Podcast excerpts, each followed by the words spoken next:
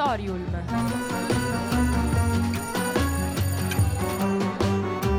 Novità culturali direttamente in cuffia.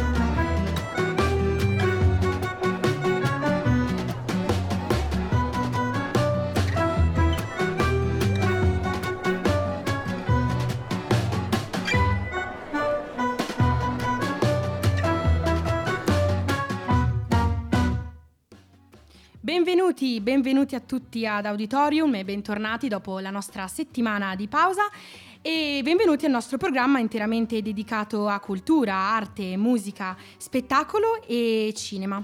Oggi state ascoltando Matilde e Alice. Vi ricordiamo che potete seguire il nostro programma tutti i giorni, dal lunedì al venerdì, dalle 14.15 alle 14.45. Io e Mati vi terremo compagnia tutti i lunedì. Però se vi perdete qualche notizia non vi preoccupate perché potete recuperare tutto su www.yulm.it. Vi ricordo inoltre di seguirci sui nostri social, su Instagram e su Facebook, at Radio Yulm. Oggi parleremo di John Wick, un bellissimo film uscito venerdì, John Wick 4, che è l'ultimo appunto della, della bellissima saga, e parleremo anche di, di, Taylor Swift e del concerto e di, di vari concerti appunto che sta tenendo in giro per il mondo. Ci risentiamo subito.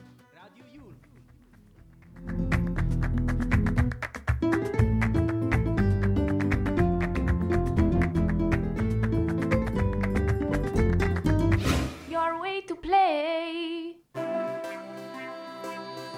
Venerdì 25 marzo è uscito al cinema il quarto capitolo del film diretto eh, di John Wick, saga cinematografica di grandissimo successo. Mati, a te è piaciuto il film? Mi è piaciuto tantissimo, venerdì sono corsa a vederlo e nonostante la lunghezza del film, perché comunque è durato ben 2 ore e 48, direi che sono state ore molto intense e è un film che ti prende dall'inizio alla fine, molto bello. Sì, infatti lo definiscono un film di animazione e di mm, Azione. Di azione, scusami, con la A maiuscola. Esattamente, è il quarto capitolo del film diretto da Chad Stahelski e appunto è una saga cinematografica di successo incentrata sul killer di professione che viene interpretato dal nostro bravissimo e soprattutto bellissimo Keanu Reeves. Parlando della trama, Alice, cosa vogliamo dire? È comunque è una trama spaziale per, per un film di azione. Sì. E, um, appunto c'è questo ex killer che viene riportato um, al suo vecchio lavoro uh, per vari motivi, non vogliamo farvi troppi spoiler, e uh, si ritrova a dover combattere contro alcuni personaggi particolari. Esattamente, infatti appunto lui continua a ricercare la libertà, la ribeltà che gli era stata tolta ancora nel primo film e l'unico modo in cui può farlo è sconfiggendo la Gran Tavola. La Gran Tavola è questo consiglio criminale di altissimo livello che regola tutto il mondo del crimine composto da, da 12 sedie, ognuna delle quali è proprietà di una famiglia. Sì, infatti John si dovrà fare strada fino al boss finale, diciamo il marchese, affrontando decine di avversari. Esatto, l'avversario più temuto che dovrà affrontare sarà eh, chi è a capo della Gran Tavola, ovvero lo spietato marchese De Gramont, che viene interpretato da Bill Scargar, per appunto eh, chi è fanatico del cinema lo conoscerà perché è lo stesso attore ad aver interpretato il clown di ed è un personaggio che mostra poco rispetto per regole e, e tradizioni. E il film si baserà appunto su, su, John che dovrà farsi strada fino a questo marchese affrontandolo e dovrà affrontare prima di lui decine e decine di altri avversari. Il film è ambientato uh, dal deserto del Sahara a Osaka, poi da New York a Berlino, per poi raggiungere uh, Parigi, dove ci sarà il confronto finale con la sua nemesi. Esattamente, infatti sarà il confronto finale all'alba con il marchese de Gramont. Ma abbiamo visto che questo film tutti, anzi, i film della saga sono girati in diverse località, a parte il primo sì. che è stato girato principalmente a New York, il secondo ha aggiunto Roma alle ambientazioni, il terzo invece a Montreal, Russia, Marocco e in Spagna e l'ultimo a Berlino, Parigi, Giappone e Giordania. Sì, Mati, però in realtà la saga d'animazione iniziata nel 2014 sarebbe stata pensata per essere una trilogia. Sarebbe stata pensata per essere una trilogia, esattamente. E infine, appunto, hanno, eh, il regista assieme a, a Keanu hanno, hanno, pensato di aggiungere questo, questo quarto film. È stato un film con tantissimi colpi di scena e suspense, è stato quasi un rischio Ma secondo te torneremo con un quinto? Allora, si pensa che si possa tornare con un quinto, in realtà eh, il regista con l'attore protagonista ci stanno pensando e per ora cosa abbiamo? Per ora avremo in, eh, appunto uno spin-off che è intitolato Ballerina e scritto da Shea Hatten con eh, protagonista in questo caso una sicaria femmina che, che cerca vendetta e Len Wiseman dovrebbe dirigere tutto questo progetto e Anne Armas eh, interpretare la, la parte principale. Il protagonista inoltre ha rivelato che in quest'ultimo capitolo il suo ruolo è stato molto difficile da interpretare, Sì. soprattutto per eh, l'impegno a livello fisico. Infatti l'attore ha dovuto svolgere settimane e settimane di allenamento molto intenso. Esatto. Però si è allenato eh, giu- per judo, per jiu-jitsu con eh, il leggendario Dave Camarillo, che è comunque il collaboratore den- dell'American Kickbox Academy. Esatto, però nonostante tutta questa fatica, fatica che ovviamente questo attore ha sottoposto anche per tutti gli altri film, ma in particolare per questo con ben 12 scene di, di azione, Ken afferma di essersi divertito parecchio sul set. Sì, tra l'altro su YouTube c'è un film, c'è un video molto carino dove, dove ci sono tutti i behind the scenes, Sì. dove si vedono, diciamo, le stunt che fanno. Sì, si vedono gli allenamenti che sono stati effettuati dall'attore, ci sono varie interviste a tutto il cast, quindi abbiamo i diversi personaggi, la regia che appunto spiegano tutta la, la dedizione e lo sforzo che, che è stato dedicato per, per questo film. L'ambientazione è anche molto importante, infatti abbiamo proprio il film basato sul viaggio del protagonista, quindi da città a città e eh, ovviamente finisce con la bellissima Parigi, che però in realtà non è effettivamente Parigi, infatti alcune scene parigine, proprio per non poter bloccare il traffico, sono state girate a Berlino. Esatto, invece infatti appunto c'è una scena a Place de l'Etoile che essendo impossibile, come ha detto Alice, bloccare il traffico, le riprese sono state effettuate sulla pista di, di Tegel che è l'ex aeroporto berlinese. E inoltre appunto le scene con il Bowery King sono state effettuate nel sottosuolo parigino sul canale Saint-Marin alla celebre stazione della metro Porte de Lisieux e è un appunto che è un rifugio antiaereo che non era mai stato visto prima al, al cinema. Insomma, per tutti gli appassionati di, di film d'azione, ovviamente John Wick è probabilmente quello più rinomato e quello anche più, più importante da, da vedere. Questa saga è veramente bellissima e la consigliamo a tutti. Ma ora tor- facciamo un tuffo nel passato con un cantante che sorprende tutti, come sorprende anche questo film, Michael Jackson.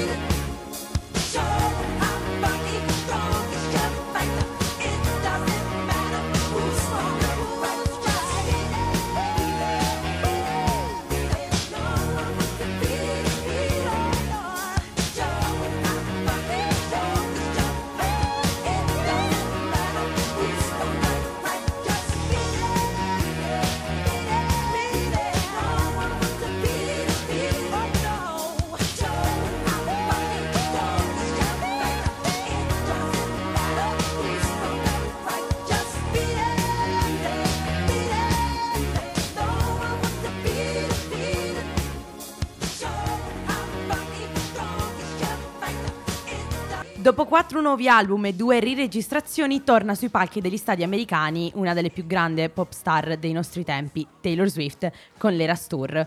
Un tour appunto che eh, la cantante ha strutturato per celebrare eh, i, suoi, i suoi più di dieci anni, la sua grande decade di, ehm, di lavoro e di carriera. Questo è il sesto tour della cantante che dopo a causa del Covid-19 l'Overfest fu cancellato nel 2020. Per ora sono state annunciate 52 date del tour, tutte nel Nord America. La prima è stata in Glendale, in Arizona, che per le 48 ore di permanenza di Taylor ha cambiato il suo nome legalmente a Swift City. Lo spettacolo dura infatti più di 3 ore e 15 minuti e la setlist prevede ben 44 canzoni che appunto celebrano i 17 anni di carriera. Il set cambia per ogni canzone quasi, che è incredibile tenendo a mente che la maggior parte dei cantanti ha lo stesso set per un concerto unico. Taylor ha, fa- ha infatti eh, alzato le aspettative per quello che un tour degli stadi dovrebbe offrire. Quello in cui Taylor eccede è sicuramente è una creazione di un mondo immaginario, do- tutto suo appunto, dove convivono tutte le sue storie e tutta la sua musica che vedremo appunto durante i concerti. La produzione e la cura ai dettagli è spaziale e se prendi delle foto della stessa serata non diresti mai che fossero state scattate eh, a distanza di appunto 10 minuti. Esatto. Il tour inizia con l'era di Lover ed è un po' come se la cantante riprendesse dove, dove ci siamo lasciati perché appunto Lover è stato il primo album che è stato bloccato dalla pandemia. Poi da Lover si passa a Fearless, che è il famosissimo album country che tra l'altro le fece vincere l'album of the year ai Grammys nel, nel 2009, per poi arrivare nel mezzo della foresta con Evermore e Folklore e non metaforicamente c'è un cambio di set radicale, così radicale che da paillette e luci molto abbaglianti si passa ad una vera e propria foresta come set. Infatti sì, Folklore Evermore sono gli album eh, indie, figli della pandemia, della cantante, che hanno portato uno shift completo nello stile di, di Taylor Swift, portandola quindi a sperimentare con, con questi nuovi generi musicali. Infatti questa grande differenza è anche la differenza di tutti i suoi album. La cantante ha sempre reso chiaro quanto per lei fosse importante differenziare il genere musicale che utilizza negli album. Infatti ha dichiarato in un'intervista che è importantissimo per lei che i fan riescano a individuare l'album di appartenenza solo dal sound di una canzone, per questo motivo ha deciso di utilizzare questi diversi generi musicali. Sì, però così come nella sua carriera c'è stato poi un, un ritorno, un grande ritorno al pop con eh, Midnights, così anche nel, nell'Eras Tour c'è un cambio di set dalla foresta, si ritorna immediatamente a lustrini e paillette. E un altro modo appunto di, di tenere la sua carriera separata è assegnare a ogni album un colore rappresentativo e giocare con, con quest'ultimo. Infatti nel videoclip della canzone Lover, dove si può vedere una casa, ogni stanza ha un colore, quindi rappresenta un suo album eh, futuro o passato. E eh, alla fine della porzione di Lover dell'Eras Tour, Taylor brucia la casa di Lover. Alcuni fan hanno interpretato questo gesto proprio come un gesto simbolico per fare spazio a creatività e a album futuri. Come sempre Taylor ha alzato gli standard per tutti e ha battuto anche dei record.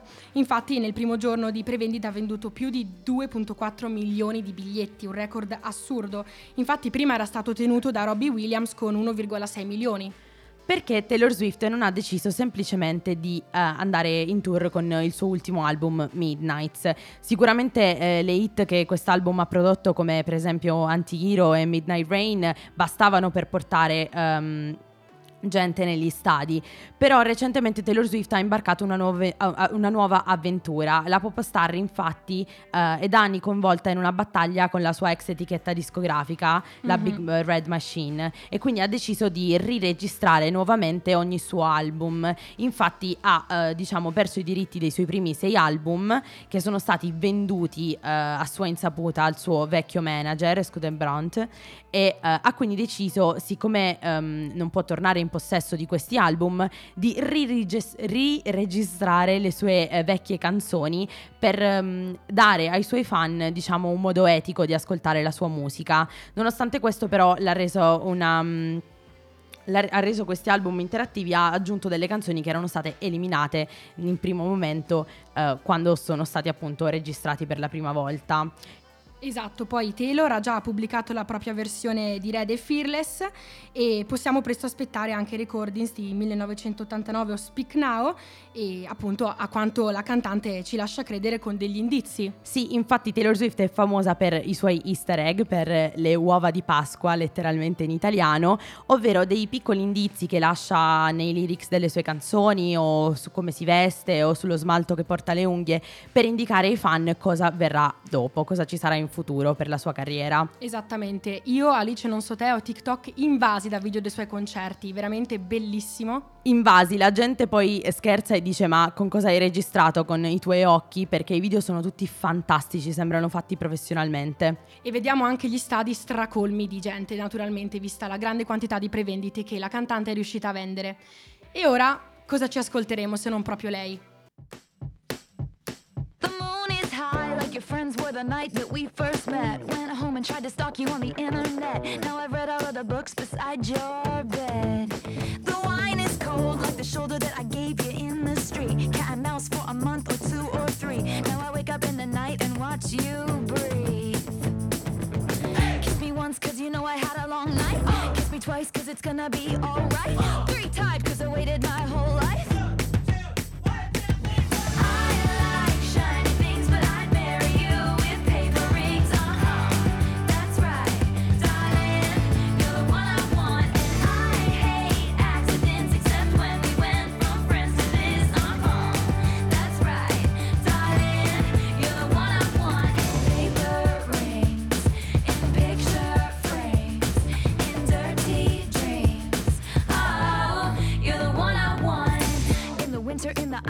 Outdoor pool. When you jumped in first, I went into. I'm with you, even if it makes me blue.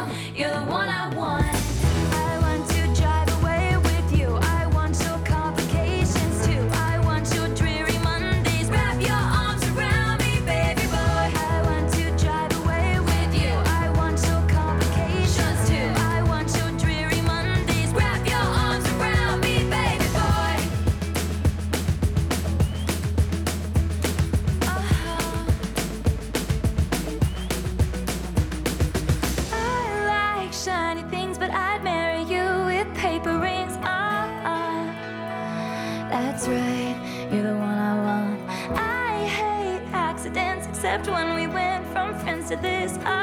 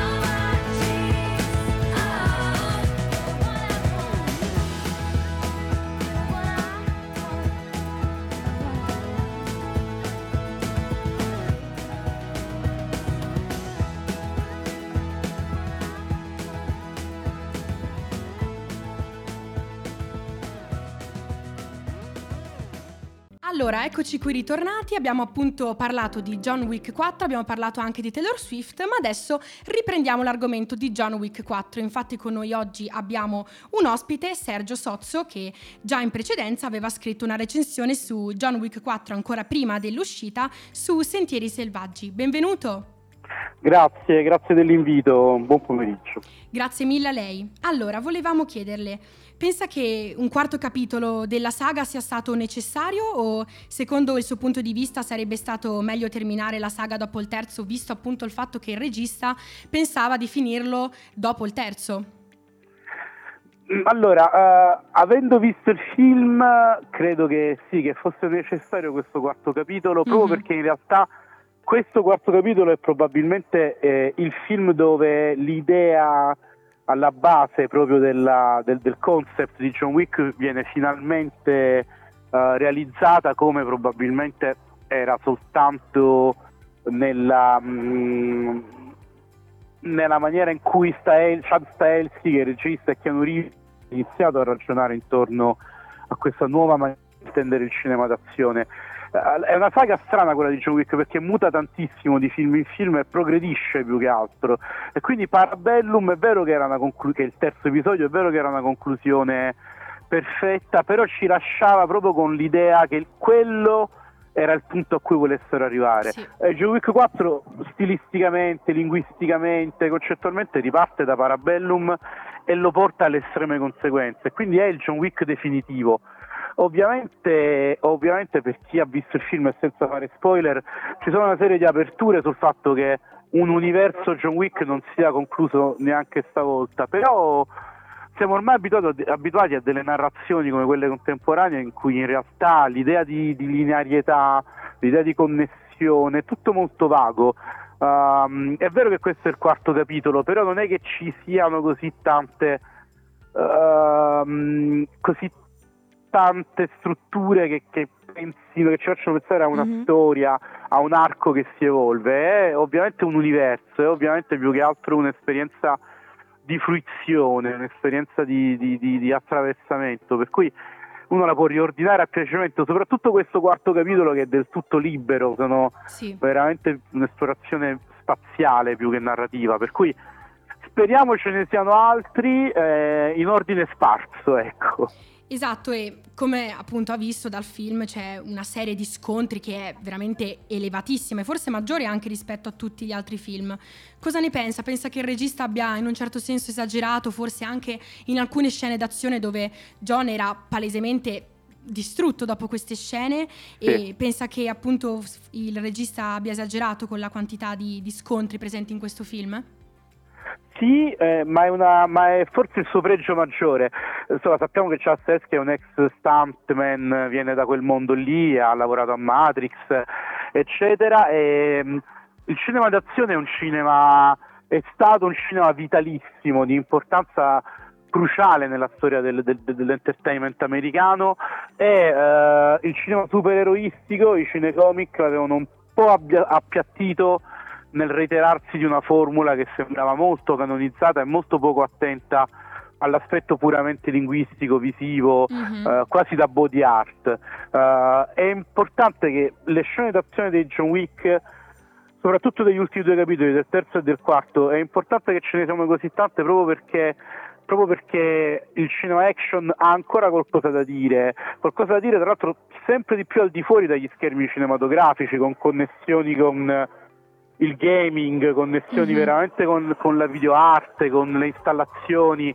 È un film installativo John Wick 4, quindi, eh, quindi devo dire è forse uno dei film che salveranno il cinema d'azione, proprio perché Sì. nei film di supereroi, di cui io non sono un detrattore, non sono uno scorsesiano su questo, nei film Marvel, nei film di supereroi, l'azione è un po' subordinata poi a- alle questioni dell'intreccio, della narrazione, mentre invece la- l'action nasce veramente come liberazione di tutte le potenzialità pure del cinema, no? E ci riporta ai tempi del muto, a Buster Keaton, a Charlie Chaplin, eh, è qualcosa che ha proprio a che vedere con, con la natura stessa del cinema.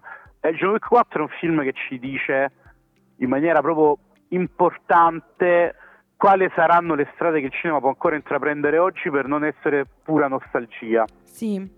La saga sta per ricevere uno spin-off ehm, con Anna De Armas ovviamente e per ora il Mhm. regista però ha ha annunciato che lui e Kenyu si prenderanno una pausa e pensa che rivedremo John Wick sul grande schermo? Allora, è vero, come dicevi anche prima, è vero che in questo film Keanu Reeves è particolarmente stanco, anche Mm. perché è un film che gli richiede tantissimo. E questo è una- un altro degli aspetti interessanti. È una saga molto neutra, John Wick, nel senso che lui non è un personaggio di particolare originalità, è qualcosa che conosciamo bene. Chi è familiare con questi linguaggi, e però è talmente interamente interconnesso con la nuova vita social di Keanu Reeves, questa sorta di guru spirituale del- dei, dei- dei social, questa sorta di meme vivente, Mm. che il film è anche la storia di quanto lui si sia addestrato per essere John Wick, di film in film sempre di più. Quindi in questo momento può anche esserci che non rivedremo John Wick, sicuramente rivedremo Keanu Reeves, l'abbiamo visto l'anno scorso e quel videogame che è Cyberpunk 2077 non è che siamo così lontani i personaggi l'uno dall'altro, no? O Neo di Matrix, c'è tutto Keanu Reeves in John Wick. Eh, sicuramente vedremo altri film del Wickverse, appunto ora inizia la serie che si Mhm. chiama The Continental, Sì. eh, ne rivedremo sicuramente anche altri, però credo che John Wick si concluda qui, è un'operazione in questo simile anche al, al James Bond, all'ultimo 007 di Daniel Craig, a Mhm. No Time to Die, che è un film molto vicino a questo. Bene, noi la vogliamo ringraziare per essere stati con noi, per aver fatto questi commenti molto esaustivi ah, per i nostri ascoltatori. Grazie, grazie a voi. Grazie. Grazie. Bene, noi ci risentiamo fra pochissimo.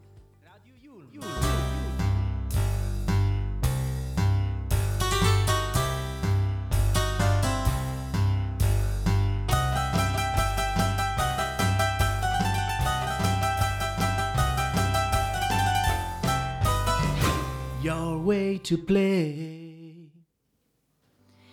Eccoci qui di nuovo, sono le ore 14.48, io e Alice vogliamo ringraziarvi per essere stati con noi oggi, per aver eh, ascoltato ciò che abbiamo detto riguardo John Wick, ciò che il nostro ospite ha detto riguardo John Wick, Sergio Sozzo, e appunto anche riguardo concer- ai concerti che si stanno tenendo di Taylor Swift. Se vi siete persi qualche notizia non vi preoccupate perché potete riascoltare tutte le puntate di Auditorium sul nostro sito www.radioyulm.it. Dovete ehm, ascoltare, potete ascoltare tutti i nostri programmi, eh, quindi il nostro programma Auditorium dal lunedì al venerdì dalle 14.15 alle 14.45 e tutti i lunedì ci saremo io e Mati a farvi compagnia. Vi aspettiamo quindi per l'appuntamento di settimana prossima. Io e Alice speriamo di avervi tenuto compagnia e ci vediamo lunedì prossimo.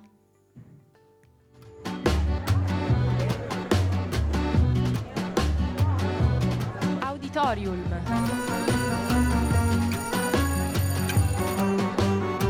Novità culturali direttamente in cuffia.